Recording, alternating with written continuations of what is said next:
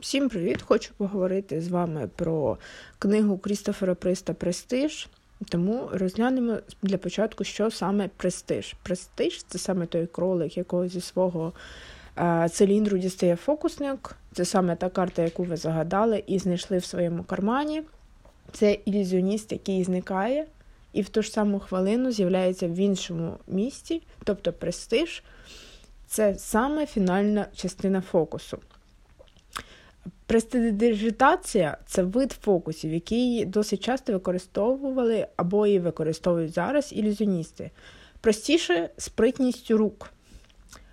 Ангажемент в своєму щоденнику Руперт називає так свої виступи. Тобто е, є два ілюзіоністи: Руперт, Руперт Енджер і Альфред Борден.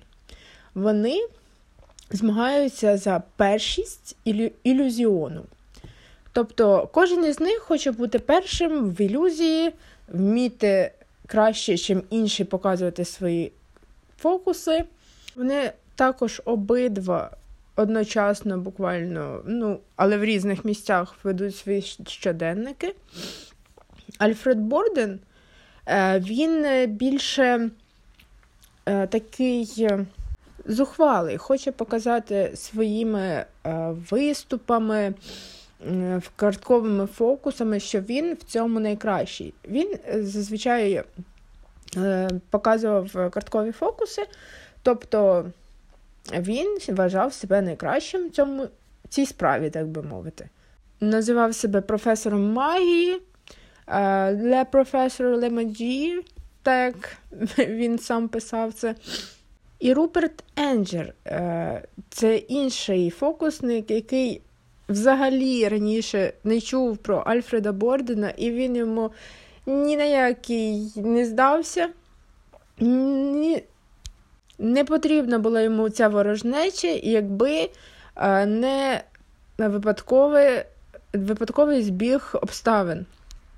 Саме про це я розповім далі. Почнемо з того, що е, розповідь ця книжка Е, починається з внуків Бордена і Енджера, які знаходять їхні щоденники, і намагаються вияснити, що ж відбулося і чому це досі триває, чому ворожнеча не припинилася досі е, між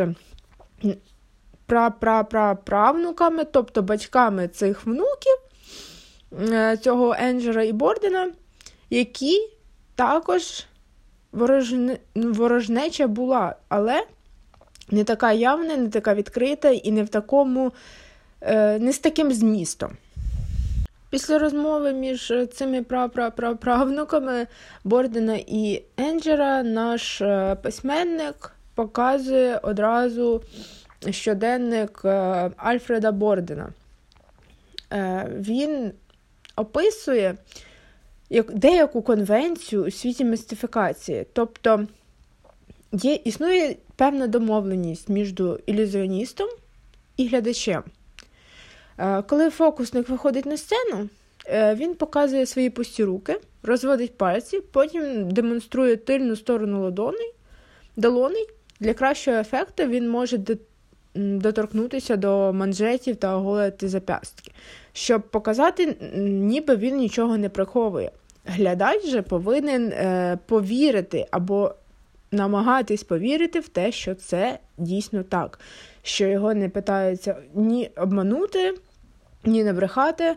Тобто е, фокусник цілком володіє якоюсь ілюзією, якоюсь магією. І саме з цієї конвенції наш почав е, Борден писати свій щоденник.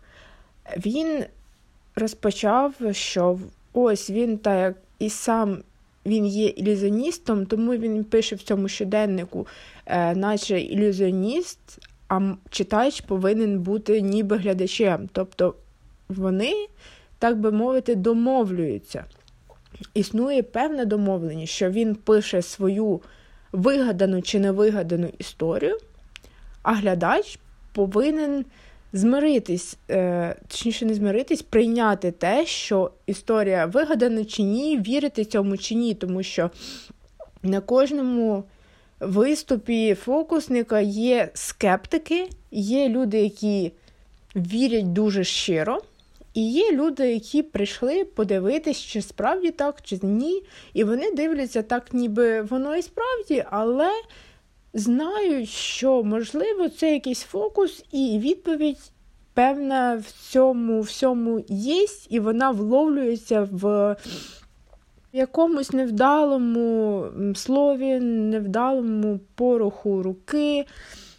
І тому Альфред Борден дає вибір вам, ким вам бути. І він е, розповідає, як е, по невдалому збігу е, подій він зіткнувся зі своїм майбутнім ворогом Енджером, що він приїхав до своїх родичів в їх маєток і дізнався, що недалеко від них є спіріт.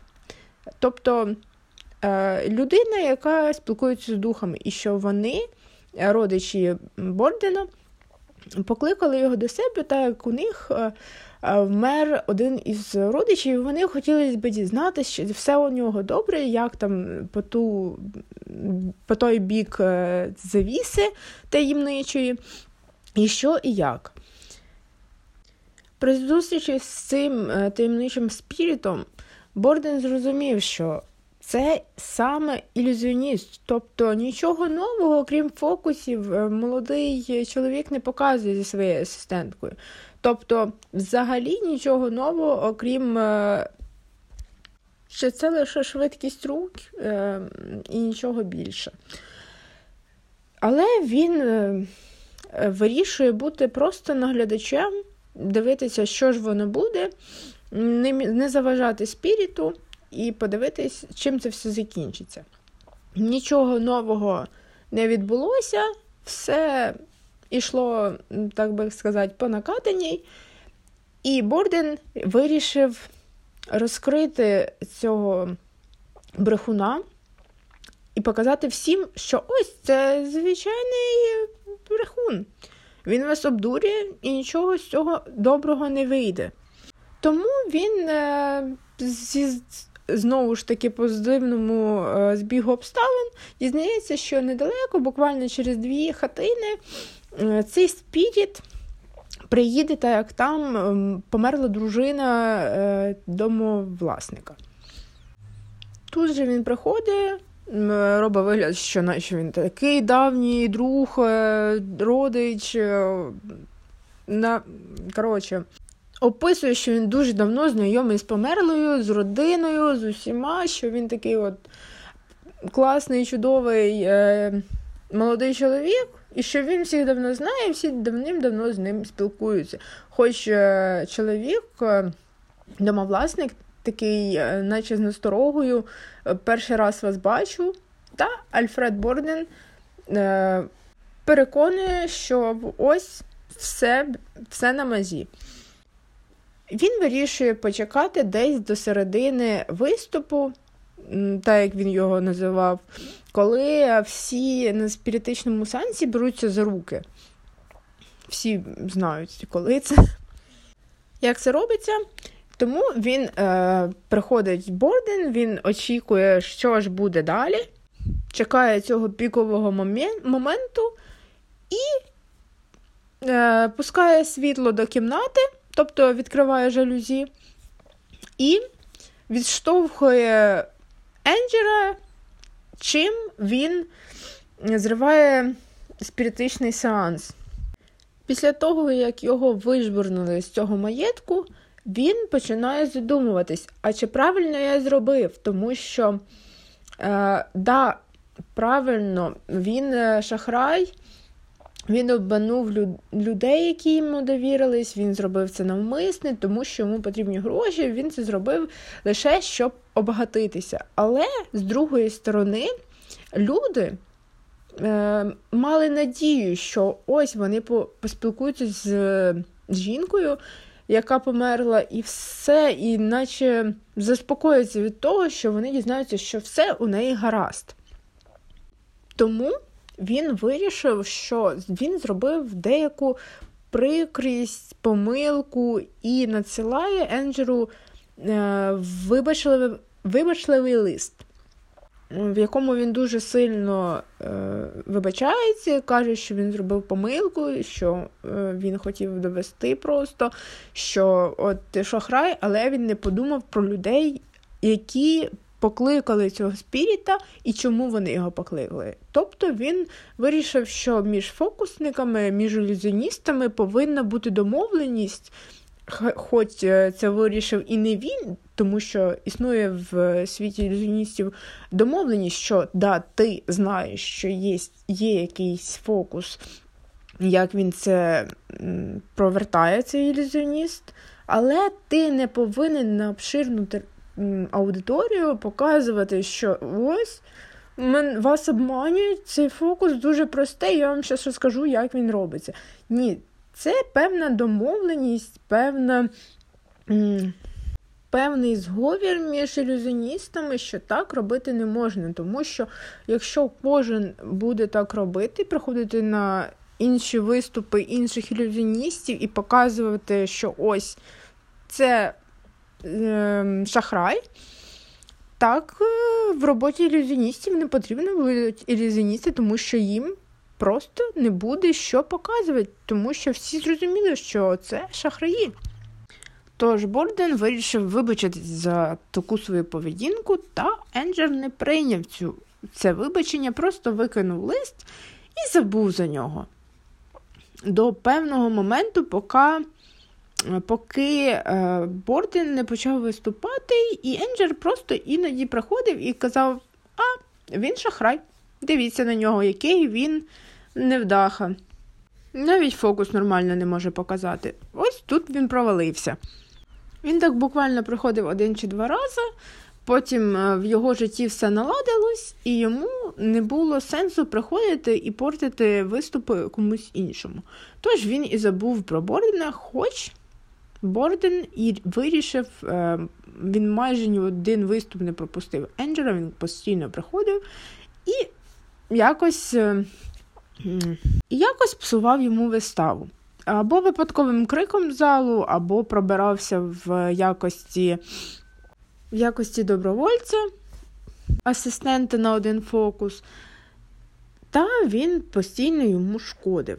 До моменту, поки поки він не дізнався про Теслу, який на той момент набирав свою популярність в Англії, в Америці, їздив зі своїми брошурками і своїм. Е- током, електрикою і всім таким. І в цей момент Борден вигадує новий фокус, е, який називається миттєве переміщення.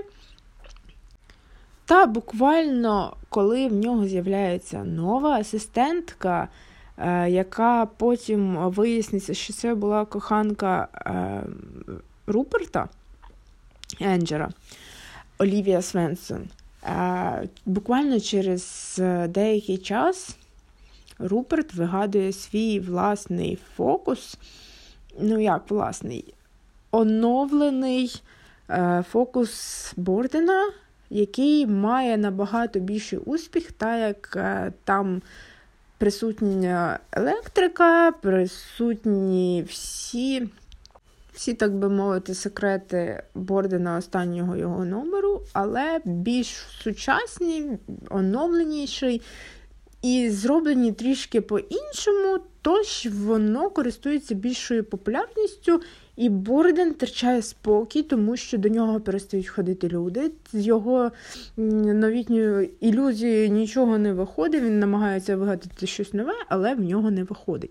Тому він почав ходити до свого противника на виступи, щоб в якості е, асистента, е, добровольця-асистента потрапити за куліси. Декілька разів в нього це не виходить, і на останній раз в нього все ж таки виходить пробратися за куліси, і він там бачить неймовірний апарат, який е, він хоче зрозуміти, як він працює. І тож одивля, коли він дивиться, дивиться та оглядає цей апарат, він знаходить два проводка, які оголені і вже димлять, викликаючи ось ось скоро буде пожежа, він намагається знайти, як їх загасити, та вогнегасника не не знаходить, але він знаходить, як виключити цей апарат. І коли він його виключає, весь фокус Руперта потерпає. Він зламав цей апарат, не зламав, вимкнувши його, він пошкодив, навіть не пошкодив, він підвів свого противника до такої небезпеки, до якої його розум навіть не міг додуматись, тому що якийсь апарат під сценою, який просто працює, як міг звичайний фокусник, який думав, що всі фокуси це чисто швидкість і і вправність, е, що оцей апарат він якось відноситься до цього фокусу. Тож е, він через відчуття провини втрачає спокій, йому дуже шкода, він е, трішки втрачає свого здоров'я, тому що це переживання, це незрозумілі е, обставини, тому що буквально через на наступний виступ, е, через місяць чи через тиждень, через місяць, здається, Руперт не виходить по стану здоров'я. І закінчуючи, закінчуючи свій щоденник, е, він е, якимось дивним чином натякає на існування свого другого я, що не зовсім зрозуміло, чи у нього шизофренія, чи існує якийсь його двійник, чи брат-близнюк, чи ще хтось. І відповідь, як не дивно, криється у щоденнику його опонента. Щоденник же Руперта Енджера зовсім відрізняється від е, Альфреда Бордена. В ньому поетапно з датами майже кожного дня описується життя Руперта, як він ішов до свого е, ілюзіонного майбутнього, як його батько. Помер і все дісталось його брату, і що він до 21 року, тому що в Англії е, вік тоді тоді повнолітній складав 21 рік, він дає йому, е, так би мовити, карманні гроші. На рік е, він на місяць, кожного місяця він давав йому гроші на проживання і трішки на їжу. І він, е, Енджер, намагався заробити собі до цього моменту якісь кошти, щоб потім, коли у нього закінчиться оцей термін до його повноліття, він не залишився без грошей. Як він знайомиться зі своєю майбутньою дружиною, як вони разом е, намагаються йти до цього до цієї популярності, вони в кафешках виступають, в генделях всілякі, тому що це навіть кафешками він не міг називати, тому що там е, з з тим, що сидить там е, людей 30, вони е, з горем пополам могли назбирати е, ледь не суму на день. Тобто там один фунт, два фунта. Це не так багато за мірками життя Англії.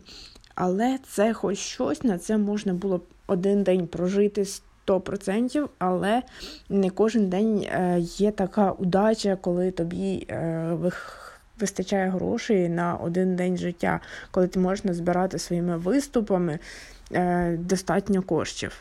На відміну від е, Бордена, Енджел описує оцю свою першу з ним е, зустріч не як просто якийсь випадок, що просто е, нашкодив е, йому його одному номеру. Із-за Бордена Е, коли він оце прервав виступ Енджера, його дружина Енджера втратила дитину. Тобто вона була вагітна, і коли Борден відкривав жалюзі штори в кімнаті, щоб прервати виступ, він відштовхнув дружину Енджера. І це з цього почалась їхня ворожнеча, не з е, певного провалу чи ще щось, а іменно через втрату дитини. Саме через це Енджер не відповів на його е, вибачливий лист і вирішив, що нехай ця ворожнеча триває, тому що помститись потрібно, так як е, це ну, не просто зрив виступу, а щось більше.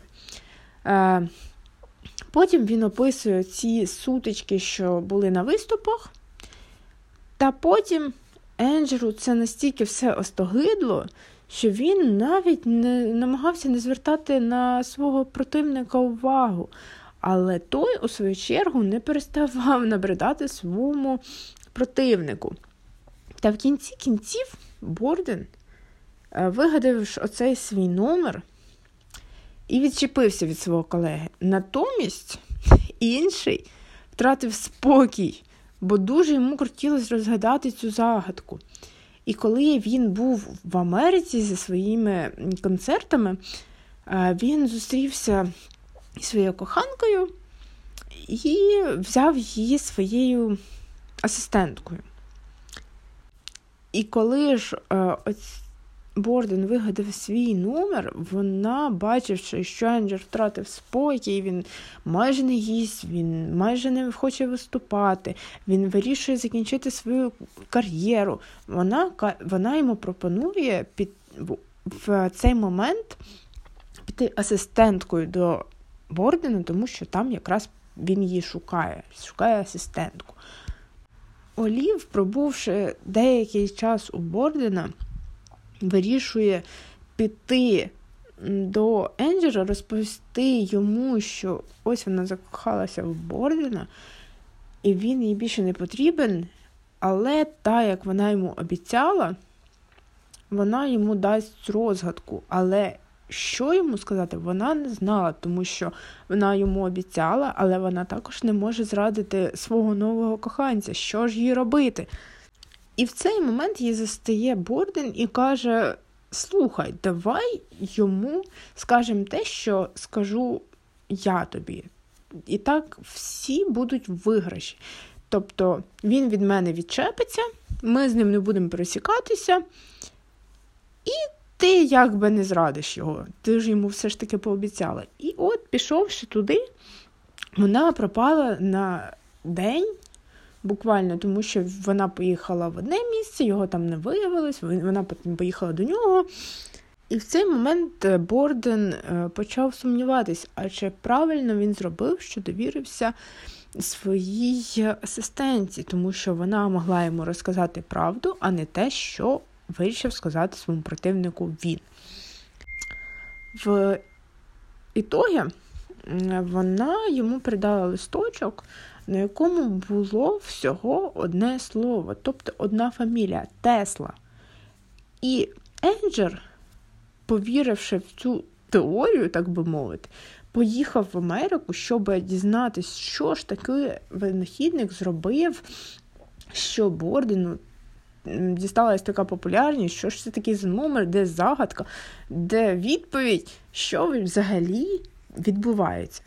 Але все вийшло інакше, ніж сподівався Борден, тому що Енджер, приїхавши до Тесли, через е, асистента Тесли, він досить добре подружився з ним, тому що асистент Тесли був великим шанувальником Енджера. Вони здружилися. Енджер сказав йому свою проблему, що він ось хоче такий якийсь пристрій, який може переміщати людину, е, як то кажуть, за одну секунду миттєво з одного місця в інше. Тесла обіцяв, що він це зробить, але за суму, е, яка складала, здається, 8 тисяч доларів чи 10 тисяч доларів. Тобто велика сума. Е, яка дасть можливість Теслі для його винаходів своїх і для цього винаходу. Пробувши в Америці майже місяць, Енджер почав дратуватись Теслою, тому що він досить вітряний був. Він міг сьогодні займатися винаходом Енджера, а через годину займатися своїми особистими винаходами. Тобто Енджеру, Енджера це не влаштовувало, тому що він вклався своїми грошима в цей винахід. Він хотів стати популярним, переплюнути свого ворога, противника і показати, що ось Тесла, великий вчений, допоміг мені, і я ось так от здобув свою популярність. Та Тесла міг тримати своє слово. Він сказав, що ось винахід готовий, але є, є один дефект. Він неправильно пише координати. Тобто, якщо ви хочете, щоб е, перенеслось е, там 40 градусів на схід, вам потрібно писати трішки більше і лівіше. Помарка була буквально в декілька минут. Та якщо Енджер дуже хоче, йому потрібно ще трішки зачекати, щоб Тесла виправив цей дефект і все було гаразд. Та Енджер не міг е, довго чекати, та як в нього сталися деякі сімейні проблеми, і йому потрібно було вертатися. Тож, е, залишивши Теслу, він поїхав і зовсім забув за нього, тому що в нього сталося е, декілька невеликих життєвих проблем, і він згадав про нього буквально е, коли побачив афішу з Борденом. Тож він написав асистенту Теслі. Тесли і запитав, що ж, як там його винахід, як там той пристрій, він хоче його побачити. На що асистент йому відповів, що Тесла, ховаючись від кредиторів, втік, але він тримає своє слово, і е, асистент, тобто людина, яка відповідає Енджеру, е, відправила цей винахід е, вантажним е, пароходом і кажуть, що цей парохід вже доставлений і чекає на пошті його посилка. І там в ній дуже детальна інструкція, щоб, е, не дай Бог, що не сталося, тому що це все-таки струм, це електрика, і дуже страшно на початку її використання, тому що люди взагалі раніше не знали, що це таке і чим воно може обернутися для них. Тому розповім про цей е, пристрій і чому потім це було досить, досить важливим винаходом. Цей винахід потім ще буквально впливає в цій історії. Цей винахід е, може телепортувати людину в місце, яке вона визначить. Тобто вона вводить координати, е, стає в цей пристрій, і через буквально декілька секунд вона переміщається по тим координатам, які вона вбила. Тобто ввела в цей пристрій. І і це було дійсно так, але з деяким дефектом. Точніше, не дефектом, а наслідком. Якщо е, в цій книжці описується, що якщо ти переносишся в кудись, повинен лишатись, е, так би мовити, частина тебе. Е, не не половина, не 30%, а буквально відсотків 5 це чисто зовнішня оболочка. Тобі ж е, просто як е, скульптура людини залишалася в цьому пристрої, він опускався, тобто зі сцени ти не бачив, що там щось залишилось. Ти бачиш просто, як переміщається людина. Але з цим так би мовити, престижем, тому що це Руперт називав престижем. Тобто те, що залишилося, це скульптура е, людини, яка залишається від нього, тобто його частичка, залишається в цьому пристрої, і потрібно було з нею щось робити. І про цей пристрій, про його дії, як він працював, знало є двоє людей: Енджер і його асистент, він же був асистентом його в техніці, тобто це був його технік. Асистентом він став чисто для цього номеру, щоб е, допомагати йому ховати престижі. І е, завдяки тому, що Борден описав наприкінці свого щоденника, як він забіг за куліси під сценою, він побачив цей пристрій, він виключив. Буквально е, Енджел розділився на 30% і 60, і 70 або 40 і 60. Він точно не знав цього, тому що один, е, одна частина його була невидима, але вона була здорова, вона майже не хотіла їсти, вона там буквально нічого не ну, їла так чисто раз-два в день. Тобто, якщо буквально трішечки спускаються сутінки на місто, цього, цю частину Енджера не було видно. І вона існувала окремо від другої частини. Тобто вони могли не зустрічатися, не бачитись і спокійно могли жити своїм життям. Але ця частина, яка невидима при сутінках, вона е, не відчувала якихось недоліків, тобто не хворіла, нормально пересувалася, в, на відміну від іншої частини. А, Частина була повністю видима, як обична людина, але він буквально в одну мить постарів, йому зробилося погано, він захворів. Е, тобто одна частина мала все здоров'я, але не мала фізичної оболочки, а інша мала тіло, але з поганим здоров'ям.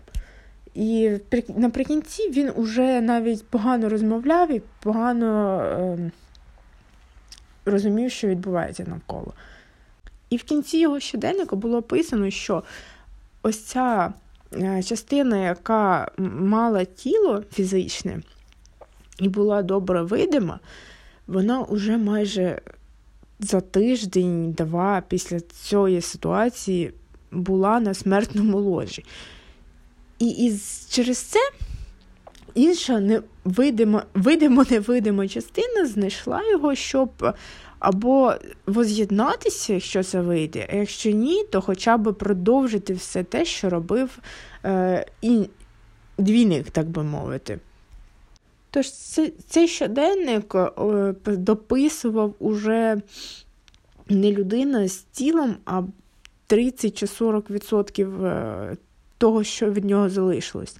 І коли поховали одну частину, інша залишилось, і на цьому щоденник закінчується. Е, але ще є момент, який описується в цій книзі, що, мол, секрет фокусу Бордіну був у тому, що їх було двоє.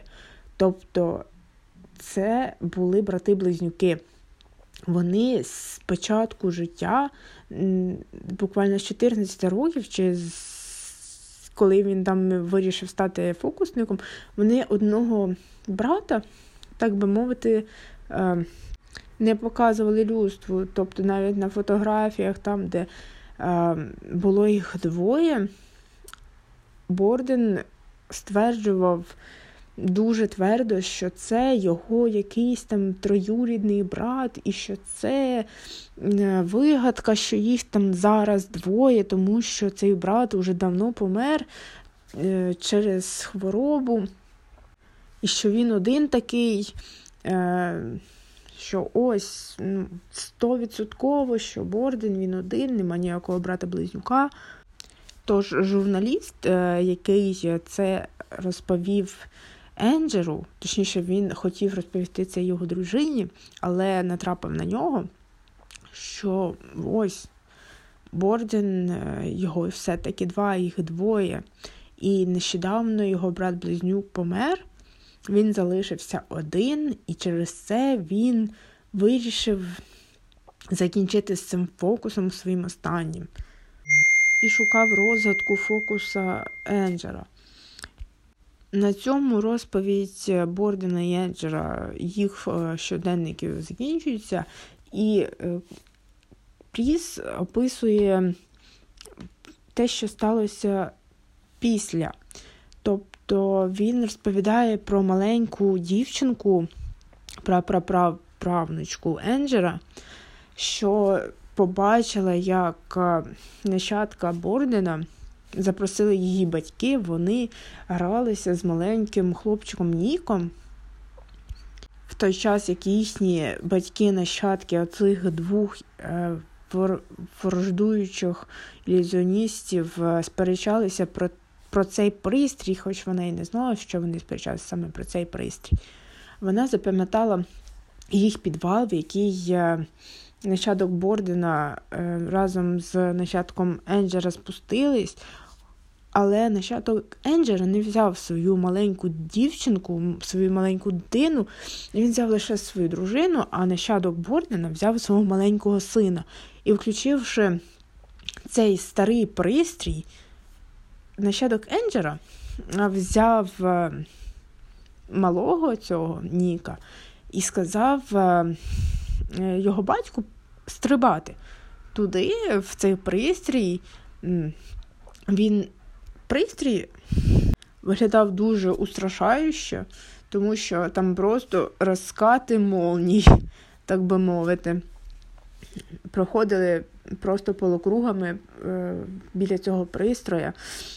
І з-за цього нащадок Бордена трішки злякався, і він сказав: Я не пригну, я не буду стрибати, і малого віддай назад. Він забрав цього малого, після чого нащадок Енджера просто вириває Ніка з рук його батька і кидає в цей пристрій, в ці блискавки, в цей в це наелектризований, цей на, наелектризований при, простір. І мала дитина, яка наблюдає, е, наглядає за спиною своєї матері, за цим бачить, як Нік, оцей малий, просто лежить кам'яним, не знаю, спорудою кам'яною на дні цього пристрою. Хоч цей момент, як відомо її батьку, він зараз знаходиться, перемістився в інший простір, е, в іншу кімнату. просто. Він просто перемістився, хоч і там лежить е, точна копія кам'яна цього малого. Закінчується ця історія тим, що вони виясняють, що ці двоє людей, які зустрілись в початку книги, це і є цей малий Нік, і ця дівчинка маленька, яка наблюдала, наглядала з цією картиною, що ось розкати грому, блискавки, наелектризоване приміщення. І вона каже, що ось ти ж вмер, тебе не було брата близнюка? Він каже: Ні, не було, але я відчуваю, що наче він десь тут. І він просто посеред ночі виходить в склеп, тому що чує ніби е, зов е, десь внутрішній, що, мов, його брат його кличе, хоч його кликав його престиж. Він іде вниз в склеп, де, проходячи одну темну кімнату, він заходить в іншу а там е, вмикається електричество,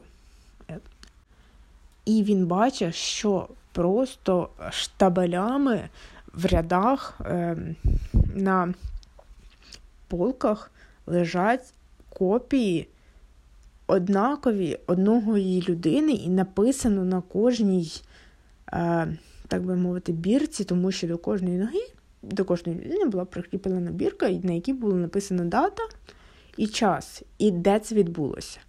Тобто в склепі лежали престижі і одного, одної людини. І в кінці, в самому кінці, лежала малень, маленький престиж. Тобто там був оцей нік, який колись потрапив в цю машину завдяки нащадку одного із фокусників. Нік вирішує забрати оцю маленьку копію цієї маленької людини, і уже виходячи з цього склепа, він відчуває, що з ним хтось іде, що в нього за спиною хтось є. І коли він намагається вийти, голос за його спиною каже: не випусти його, тому що або ви вийдете звідси разом, або звідси не вийде ніхто. І він виходить з цим з, цією, з цим престижем, він відчуває, як в нього терпне рука, як він за щось зачіпляється, як він обірвав собі одяг. він виходить в холод з цією престижем, сідає на ем, сходи перед будинком. Він відчуває, що хтось зі склепу виходить, він забігає в будинок, вмикається світло е, навколо дому, і вони бачать, як просто людина, яка одіта, наче в, наче вона прибігла з іншого минулого віку, в плащі вибігає з склепу і біжить просто до виходу з двору, з подвір'я, і виходить в ліс, який знаходиться за цим будинком. Що ж, я думаю, висновки очевидні, що мої особисті висновки, що ворожнеча це не це не збіг випадкових обставин, а просто відношення до ситуації людини однієї, однієї із. Тобто інша людина навіть може не знати, що трапилось, а ця людина вона вже буде ненавидіти оцю другу.